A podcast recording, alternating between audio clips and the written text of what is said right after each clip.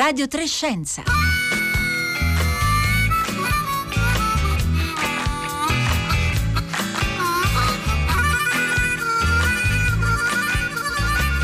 Buongiorno da Rossella Panarese, sono le 11.30 minuti. Oggi Oggi parliamo di quella che una giornalista, la giornalista Agnese Codignola sulla rivista Il Tascabile ha chiamato l'altra catastrofe. L'altra catastrofe, dopo, oltre a quella della eh, pandemia, parliamo dell'invasione di locuste che eh, da alcuni mesi sta provocando molti danni in alcuni paesi africani e, e, non, perché, e non solo perché eh, si stima abbiano messo in una condizione di grave insicurezza alimentare milioni di, eh, di persone. Insomma, ricorderete le parole, delle, le parole della narrazione eh, biblica, no? Divorarono ogni erba della terra e ogni frutto d'albero che la grandine aveva risparmiato, nulla di verde rimase sugli alberi in tutto eh, l'Egitto. Noi abbiamo già parlato dell'invasione delle locuste qualche mese fa eh, qui a Radio Trescenza, ma oggi in particolare vorremmo occuparci della peculiare biologia eh, di questo mh, animale. La, la, specie responsabile del, di questa invasione è la locusta del deserto, la scistocerca eh, gregaria, dunque una peculiare eh, biologia che permette loro di avere una trasformazione radicale, persino nell'aspetto uh, fisico, ossia si trasformano da una specie solitaria che incontra l'altro solo per accoppiarsi, stanziale, in una specie molto sociale, gregaria e migratrice. Allora di tutto questo parliamo tra poco con il nostro ospite e naturalmente anche con le vostre domande al 335 56 34 296.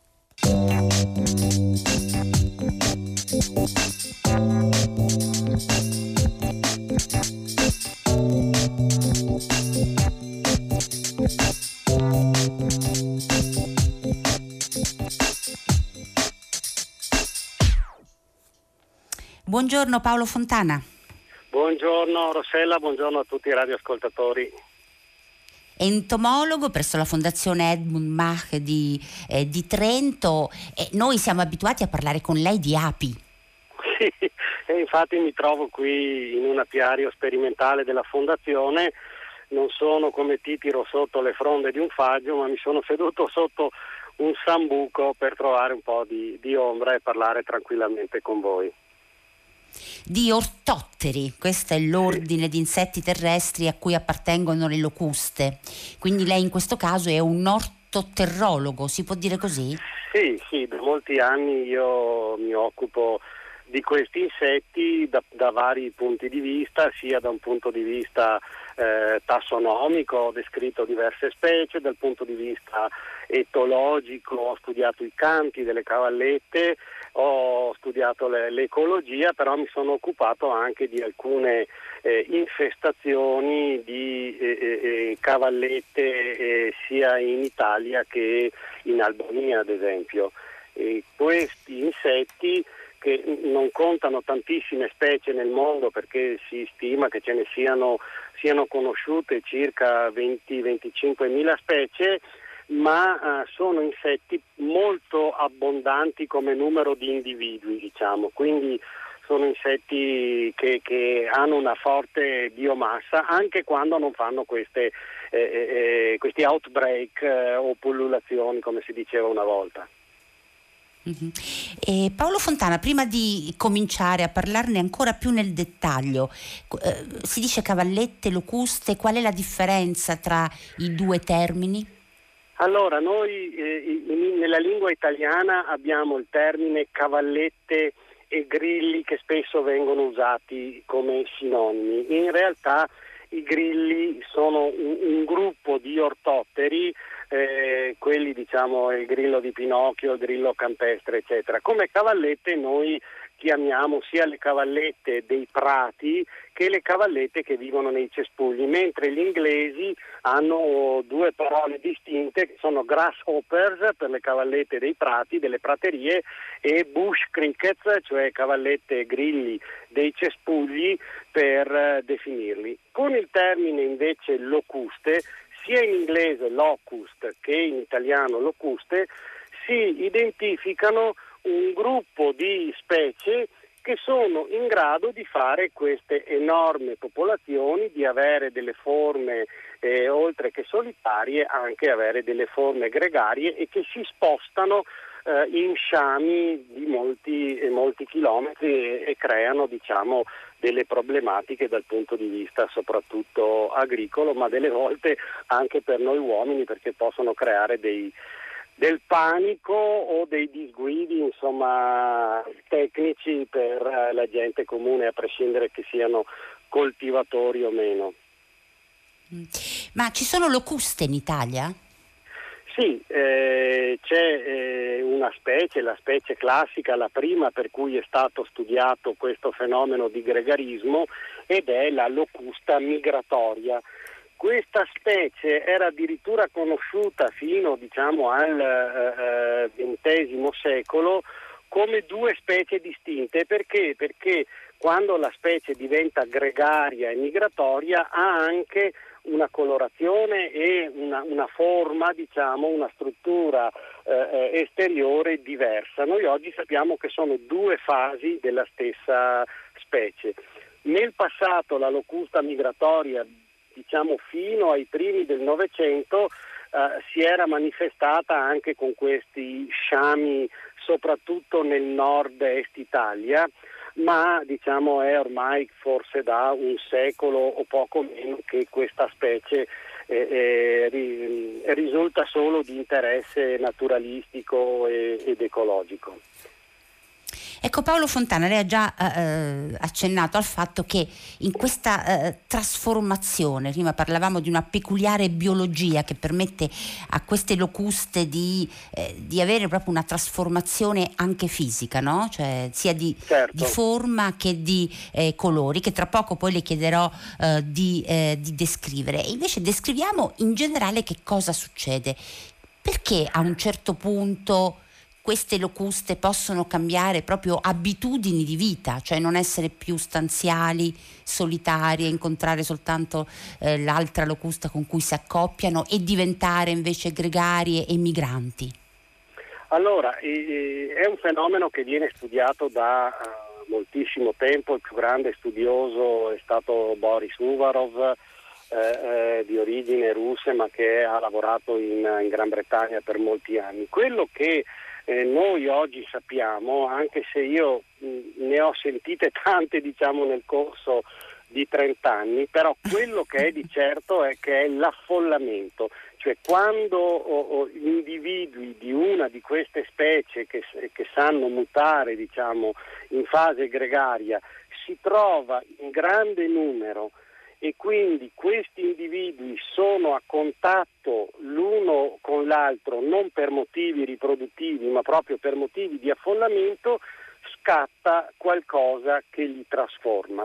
Nel caso della uh, schistocerca gregaria, la locusta del deserto, eh, è stato proprio studiato come ci siano alcuni peli nel corpo che sono dei recettori tattili quando questi peli vengono sti- sovrastimolati da un'eccessiva diciamo, eh, vicinanza degli individui che salgono l'uno sull'altro, eccetera, questi peli scatenano uh, la liberazione di sostanze ormonali tipo la serotonina che innescano tutta una serie di cambiamenti il primo dei quali è un mutamento di colore verso a eh, delle aree sempre più vaste di colore nero rispetto diciamo, a un colore gri- eh, giallo-verde, finché diciamo, questi individui non solo rifuggono la presenza dei loro simili, ma si aggregano in degli sciami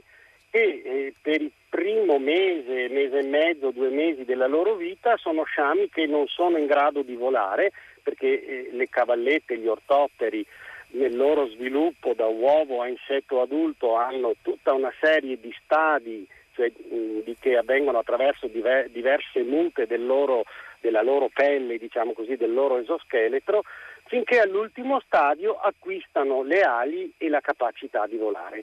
Solo in questo momento questi sciami prendono il volo e possono spostarsi su lunghissime distanze, sia con un volo attivo, sia sfruttando correnti, eh, eh, eh il vento, termiche e, e quindi eh, da quel momento in poi gli sciami diventano imprevedibili perché non si può prevedere dove atterreranno e dove eh, eh, si metteranno a mangiare voracemente come sanno fare. Sì, che tra l'altro ognuno di questi individui mangia più o meno per il peso del suo corpo, quindi diciamo eh, eh, molto poco dal nostro punto di vista, è che sono sciami di milioni e milioni. Sono di, sciami di eh, miliardi di individui.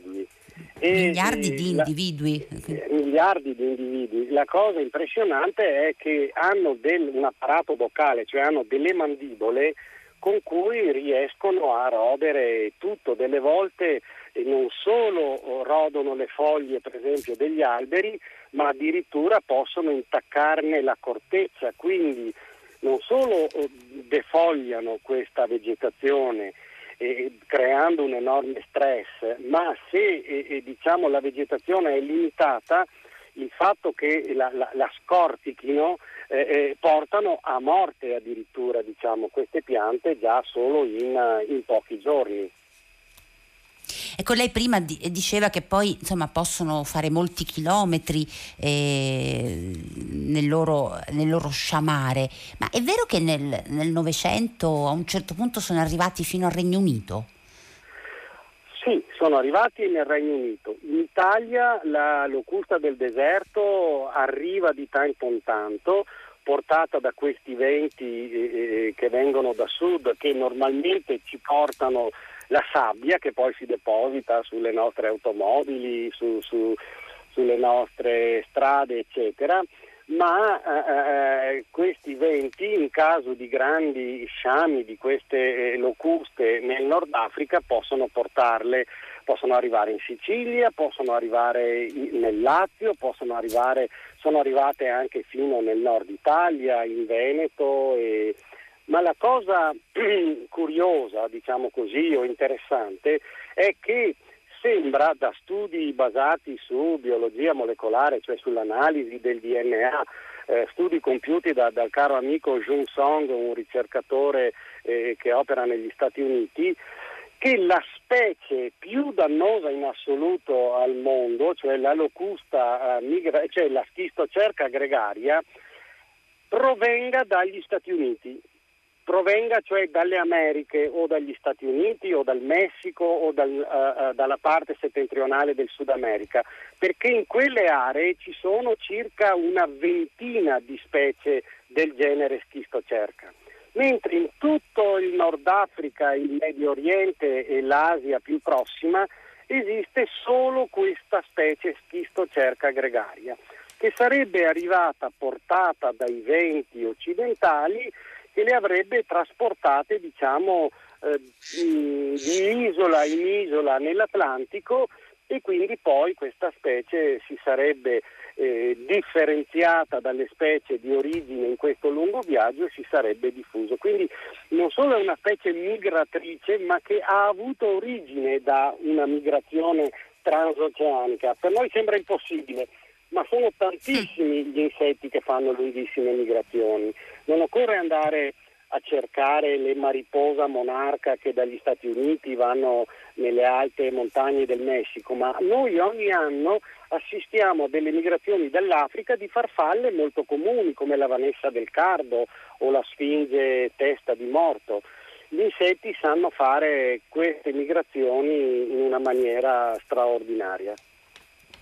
Ecco Paolo Fontana, ma prima di, mh, di leggere alcuni dei messaggi che stanno eh, arrivando qui in, eh, al 335 5634 eh, 296, noi insomma, sappiamo che una serie di, eh, di trasformazioni e di eh, elementi biologici poi permettono un migliore adattamento e dunque diventano vincenti per così dire no? nella vita certo. di, alcune, di alcune specie. Ecco in questo caso la trasformazione da specie stanziali in specie migratorie addirittura il cambiamento dell'aspetto fisico. Ecco, che tipo di vantaggi porta questa specie? Essere gialli Beh, e neri piuttosto che verdini e marroncini, per esempio, ma soprattutto qual è il vantaggio di diventare animali sociali e, e quando cade, in quale situazione, oltre a quella di essere in sovraffollamento?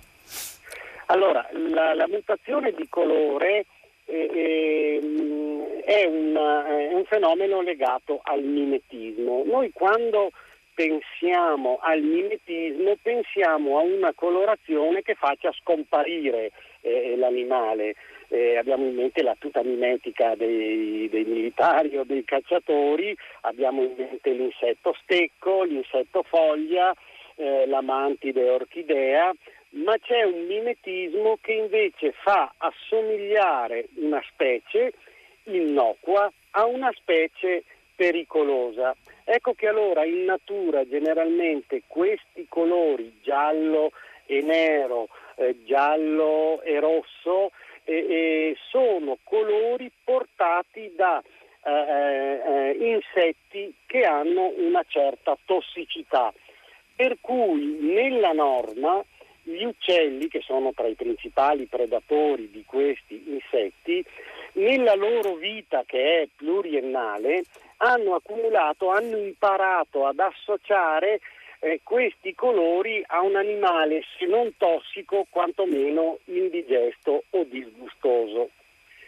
L'altro effetto che ha il cambiamento di colore è quello di disorientare sempre i predatori, cioè in questo caso sempre gli uccelli. Gli uccelli tendono a cacciare a vista e quindi si concentrano su quella determinata forma e quel determinato colore.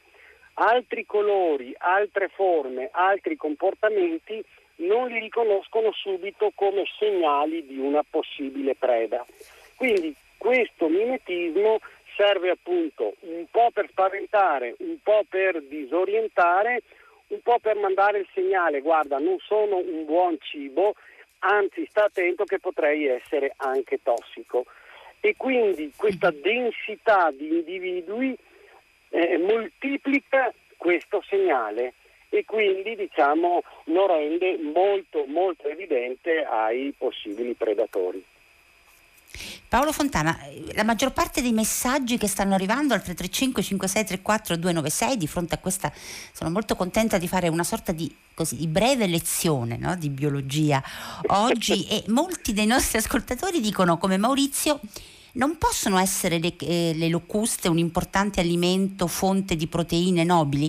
È almeno il quinto messaggio che arriva su, su questo. Eh, sì, le, le, locuste, le cavallette sono tra uh, gli insetti ma anche tra gli organismi viventi eh, quelli che hanno un, un, più alto contenuto proteico di lipidi nobili interessanti e quindi eh, eh, dal punto di vista alimentare eh, eh, non sono una semplice lecornia ma possono essere un alimento veramente interessante. Io mi sono... Difficile immaginarlo come leccornia, adesso lei la mangiate? Beh, eh, se lei pensa che in alcuni bassorilievi babilonesi o eh, assiri, adesso non mi ricordo, in queste processioni di offerte di beni alimentari al sovrano figurano in alcuni casi degli spiedi di locuste e quindi se venivano offerti al re erano sicuramente una lecornia. Poi ci sono anche de- dei miti, delle leggende che ancora sopravvivono in certi paesi di area mediterranea, per esempio che eh, le locuste siano una sorta di Viagra naturale e quindi ci sono dei ricchi, nobili personaggi del, della penisola arabica che eh, eh, diciamo, stipendiano delle persone perché procurino loro ogni settimana mezzo chilo, un chilogrammo di queste locuste per i loro motivi personali, insomma. Va bene, insomma, queste poi sono le storie che appartengono ai cibi che, che raccontano certo. insomma, anche il nostro rapporto con, eh, con, gli altri animali, però lei le ha mangiate le locuste? Io ho no. mangiato in Messico oh, il, il chapulin, cioè una, una cavalletta eh, abbastanza diffusa soprattutto in alcuni stati, nello stato di Oaxaca, eh, nello stato di, di Veracruz o nel Chiapas Però volevo sottolineare questo aspetto, io mi sono occupato anche da un punto di vista proprio di passione antropologica di questa entomofagia da parte dell'uomo, perché è una cosa che viene molto proposta. Io posso dire però che se noi andiamo a vedere dal punto di vista antropologico delle storie, del passato dei popoli, non c'è nessun popolo che basi anche soltanto in parte la sua alimentazione sugli insetti. Gli insetti sono un complemento, sono una, una, diciamo così, un arricchimento magari della mensa, però la difficoltà di eh, eh, eh, allevare questi animali, perché io ho allevato insetti di tutti i tipi, finché se ne allevano pochi va tutto bene, poi quando comincia a, si comincia ad allevarne per ottenerci qualcosa, e lì mm, sorgono problemi di acari, di malattie, eccetera, eccetera. L'unico insetto che sembra dare veramente la possibilità di ottenere del cibo eh, eh, facilmente e a buon mercato sono sempre le mie care api. Io avevo ipotizzato a naso che da un alveare ogni anno si potessero recuperare un chilogrammo di larve di fuchi, grosso modo il contenuto alimentare di una costata eh, di chianina, diciamo, Bene, dei finlandesi hanno fatto degli studi proprio e sembra che eh, un alveare possa in un anno essere privato di un chilogrammo di larve di fuchi senza avere grosse ripercussioni perché è già un insetto sociale e quindi l'allevamento avviene da parte loro e noi non dobbiamo fare niente di, stra- di straordinario. Mm-hmm. Ecco, la sua poi passione per le api viene sempre fuori. Dobbiamo tornare a parlarne, Paolo, certo. Paolo, Fontana. Ecco perché ci siamo anche lasciati sfuggire la giornata delle api qualche settimana, qualche settimana fa. Ecco, Paolo Fontana, molti altri messaggi invece, naturalmente, adesso noi abbiamo pochi minuti, cinque minuti ancora, e si riferiscono a come combattere. Ecco, noi eh, adesso abbiamo parlato della biologia delle locuste, in particolare della locusta del deserto, ma quello che sta succedendo in questi mesi naturalmente è molto grave grave, ci sono milioni di persone che vivono in crisi eh, alimentare certo. proprio a causa della capacità distruttiva dei raccolti, di tutto ciò che si può, di frutti e di, e di, e di verde eh, nei paesi africani e non solo. Lei per esempio ha lavorato anche su questo campo, in che modo eh, poter combattere eh, questi, questi sciami, queste sciamature che sono appunto eventi naturali ma molto eh, distruttivi. I pesticidi? No. Allora, i pesticidi sono una, una falsa soluzione secondo me, perché il pesticida arriva generalmente eh, in una fase in cui questi insetti sono già molto sviluppati, stanno sciamando, eh, eh si posano ovunque, partono, eccetera. Il, il, metodo che si è sempre adottato fino dal 6-700, ma probabilmente anche prima, è quello di individuare i siti di questa riproduzione aggregata e di distruggere eh, eh, eh, i giovani che sono, oh, saltellano, camminano sulla superficie e questo in questi casi può essere fatto anche con mezzi meccanici o fisici come un rullo, un, un lanciafiamme senza eh, cospargere eh, eh, insetticidi. La cosa che secondo me anche in questi grandi eh, reportage che pure sono veramente fatti molto bene in questi mesi sulla, su queste invasioni di locuste è che non si sottolinea come quasi sempre sono delle problematiche di tipo politico eh, che determinano queste pullulazioni, queste infestazioni, perché perché tutti gli stati in momenti di calma, anche gli stati del Nord Africa, eccetera, hanno degli ottimi servizi di monitoraggio e di azione preventiva. Naturalmente se ci sono problemi di sconvolgimenti politici e guerriglia dove il territorio non può essere visitato da questi gruppi che io ho incontrato più volte in convegni internazionali e hanno una formazione veramente straordinaria. Il Nord Africa ha dei gruppi di studio eh, straordinari da questo punto di vista, bene, laddove ci sono delle problematiche politiche questa sorveglianza cessa di essere efficace e allora il problema sfugge di mano. L'altro grande lì... arm... Prego. Sì, sì, l'altro prego, grande prego, Paolo, sono, sono i limitatori naturali ci sono molti insetti e quindi usare insetticidi significa ammazzare sì le cavallette, ma anche ammazzare i loro nemici naturali. Però quell'esempio che viene citato della Cina, delle anatre, beh, possiamo guardare molto più vicino. In Italia tra il 2003 e il 2006 ci sono state delle eh, grosse moltiplicazioni di una nostra cavalletta che non è una locusta ma riesce a fare delle popolazioni enormi, che è la il Calliptamus italicus. Bene, la regione Piemonte ha messo in piedi una task force e hanno combattuto questo problema con faraone, cioè dando a prezzo calmierato le faraone a chi ha i campi, i giardini, eccetera, istruendoli su come farle pascolare di giorno e ritornare alla sera. E quindi queste faraone, ognuna di queste in un raggio di diversi chilometri, mangia migliaia e migliaia di giovani cavallette ogni giorno e questo ha impedito di avere eh, grossi danni e di smorzare queste eh, crescite abnormi diciamo, eh, in un lasso di tempo eh, molto efficiente, molto breve. Hm. Cioè vengono addestrate per tornare poi da dove sono partite, cioè c'è tutto sì. quindi una preparazione eh, delle, cioè, delle, faraone. Sì, si tengono chiuse pa- e gli si dà da mangiare solo alla sera. Poi le si liberano poco prima che gli venga dato da mangiare e quindi loro poi ritornano all'orario.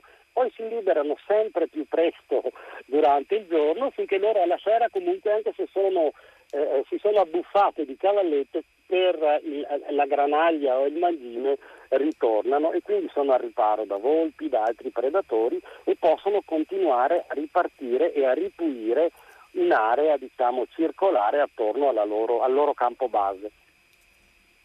Paolo Fontana, intanto molti ascoltatori rispondono alla sollecitazione alimentare, per così dire. Io ho mangiato le locuste avvolte in foglie e fritte in un'ambasciata africana erano ottime, ci dice Anna di Gorizia. Mangiamo in gamberetti fritti, quindi possiamo mangiare anche le cavallette eh, fritte, eh, lo dice anche eh, Nena di eh, Bologna. In Nigeria si aspettavano le locuste che venivano raccolte e mangiate come le cornie, mentre invece poi Luciano dice vabbè eh, ma è assurdo, eh, mangiamo verdure e legumi, non è molto meglio e così, e così via. Paolo Fontana, noi abbiamo meno di un minuto, però lei nel 2018 ha donato al Museo Civile di Rovereto una collezione di ortotteri, più di 20.000 se non sbaglio, ecco abbiamo anche sì, meno sì, di, sì. Di, di, di, un minuto. Sono lì? Si possono andare a visitare? Sì, certo, il, il Museo Civico di Rovereto ha ha una grande collezione di questi insetti che sono importanti per studiare la biodiversità, per studiare eh, l'evoluzione ecologica dei nostri ambienti. Io da dieci anni mi occupo diciamo, in, in primo luogo di api e le api sono delle compagne abbastanza gelose e pretenziose e una collezione è un, un un insieme di insetti che però ha un valore scientifico elevato che deve essere custodito ogni giorno. Allora io sapevo che avrei donato prima o poi questa mia collezione, ho voluto anticipare anche perché lavorando in Trentino eh, posso continuare a fruirne tranquillamente, però come possono fruirne eh, tutti gli altri studiosi. Lì c'è anche un'altra grossissima collezione di uno studioso di ortoperi roveretano, Antonio Galvani, e quindi diciamo eh, delle, quella del Museo Civico di Rovereto è una delle più grosse collezioni europee di questi insetti. Quindi se passate eh, da quelle parti questa è un'indicazione. Paolo Fontana, grazie di essere stato con noi. Tema odierno molto interessante, chiaro e competentissimo. Fontana, ci scrive eh, Rossella. Grazie per essere stato con noi, entomologo presso la Fondazione Edmund Mach di eh, Trento. Ora è venuto il momento del concerto del mattino, come appunto eh, ogni giorno. Per quanto ci riguarda, invece ci risentiremo domani. Buona continuazione di ascolto con Radio 3.